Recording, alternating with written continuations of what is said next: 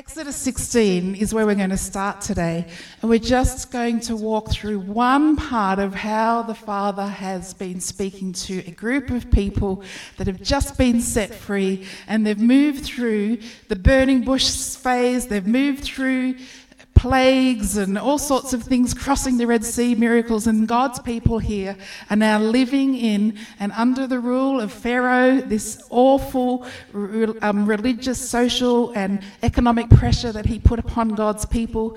And then they were set free by God, and He's leading them. We're catching Exodus 16, where He's leading them towards and out of, out of that oppression into freedom. And as, we're going to, as we pick this up in Exodus 16, we're going to see the real story begins where God is saying, This is what it looks like to take hold of a group of people and for them to walk with, with me and to know that they can rely on me, that they can be deeply committed to Him providing for them in every way. And so we're looking at this posture where the people of God can either face God with mistrust of His goodness and provision, or with thanksgiving and receiving His provision. And just as I said today, I will look after you. I've got you. This is the same message that this, these people are hearing at the beginning of the Exodus towards the promised land. And you know, the miracle comes in the middle of the wilderness through manna and Quail, yeah. You're very quiet. Quail, yes.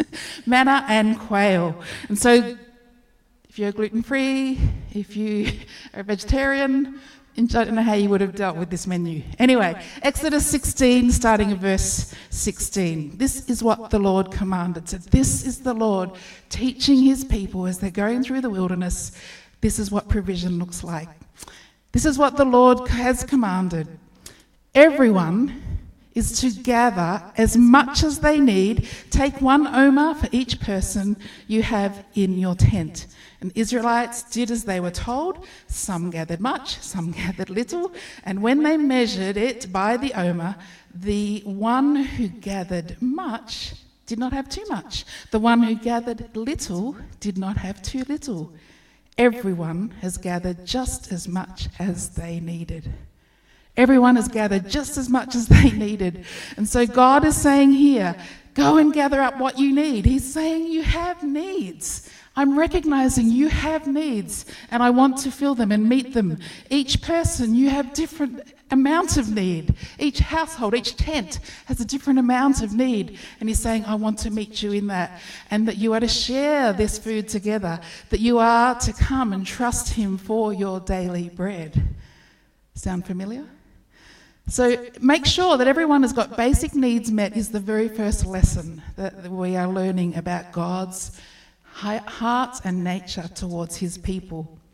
Then two, day, two verses later, verse 20, it says, However, some of them paid no attention to Moses, and they kept part of it until the next morning. And it was full of maggots, and it began to smell. Don't keep extra, is the lesson. Don't hold on to something when the Lord said one thing. He's immediately already speaking about saving plans. if we're on the move, He's speaking to us, and the very way that He started to speak, if you think of our Western nature, our Western culture is so much about saving. This is how God started to trust and ask that people would trust Him, that His people would trust don't keep extra. Don't save anything because it's going to be awful if you do. Now, this is the first lesson, and he's saying to us that he loves us, he has enough for us, he will provide for us, and the same thing he will say take what you need and share the rest. So, this story of God then moves on through Moses, and we see that the law then becomes written in Deuteronomy, and it becomes a high law. And the high law of God in Deuteronomy says that we are going to make sure that we only take what we need. And so we're going to see that there's a progression that as they learn the first lesson, only take what you need, then the Lord's starting to add some other things in it. Because some people want to collect more than what is needed because there's fear. Will it come the next day? Can you imagine in the wilderness? Is it going to keep being constant supply? Is that manna and quail, this bread and meat, is it going to be here tomorrow? Maybe I'll just save a bit, hide it away.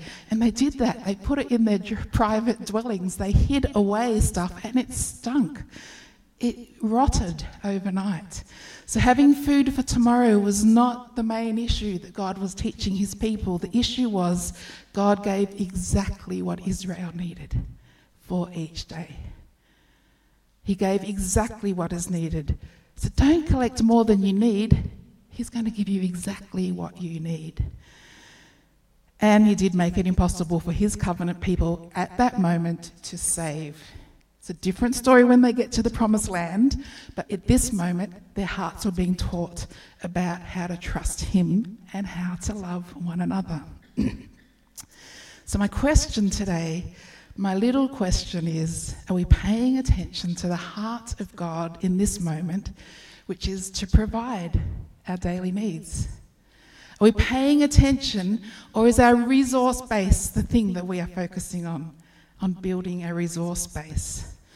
The smell in our context, I don't believe looks like maggots. I think it looks like anxiety a non anxious presence around provision. I think that the maggot represents anxiety for us that eats away at us, that smells. And there's often that, um, I know for me, and I wonder for you, we just feel anxious and worried about our resource base, about what's coming the next day. Does the Father really know what I need? Is He really going to provide? Anxiety, He's asking us to be a non anxious presence and have no anxiety over the resources that He's going to provide. And really, what it's saying when, when we try and store things that He's said to be freely giving away, saying, My heart doesn't trust that God's going to provide for those people or for me. And so there's that posture again.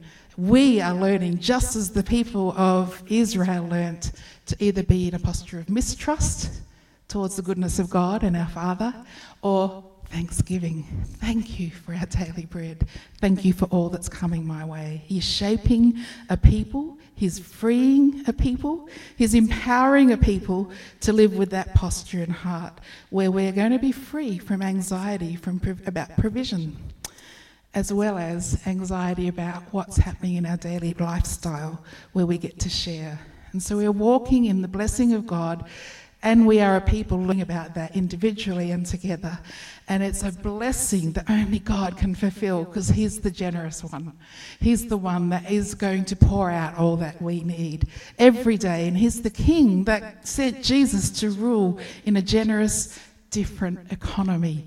And we're going to move our way towards that. We're not going to go there today because we've had a lot of information shared. But we are going to just ask the question today do we have everything we need? Or personalize it. Do you have everything you need? Is our heart free from the anxiety in regards to provision? Is your heart free from anxiety in regards to provision? And is our daily consumption and experience of God's sufficiency? Is your daily consumption and experience of God's sufficiency? Our daily experience, does it smell of anxiety? Or are you resting in His love? There's a really good quote that says, "If we, if you want to, if if what you sow, that will multiply. It's not what you keep in the barn." I think I've mentioned that already. It's what we sow that is going to multiply. And so we're going to look over the next number of weeks as how, as a group of people, the Father has been training us right from the very beginning his people will know that He is the provider. His people will be trusting in His generous nature and then representing Him as that and, be, and showing the world that we are known by our love because we know His love. So for today, I'm not going to go any further with, with the next step that He teaches because of our time, but what I'm going to do is just invite us to say to the Father, I have anxiety, I have maggots growing in me around this, And we're just going to pray for you if that's something that you're feeling like, oh, yeah, I really want to see that move. Or maybe you've got disappointment that's been towards the Father, that He didn't provide in the way that you thought for your daily needs. Or maybe you're standing in a really hard place right now and you need your church family to come and you be held by the arms of the church as well as the love of the Father. And so today I'm going to just invite the Holy Spirit to come and do that as we pray for one another. We're going to do it really simply by saying, Do you need prayer? Stand up. if you need prayer about anything, whether it's that or whether it's about something that you're wanting the Father to meet, I just invite you to stand up right now. And we're going to see that the Father's going to move in upon any anxiety that we have, move in upon any health needs that we have, or anything that needs us to be aligned with His goodness. So I just invite you to stand and we're going to gather around you and pray.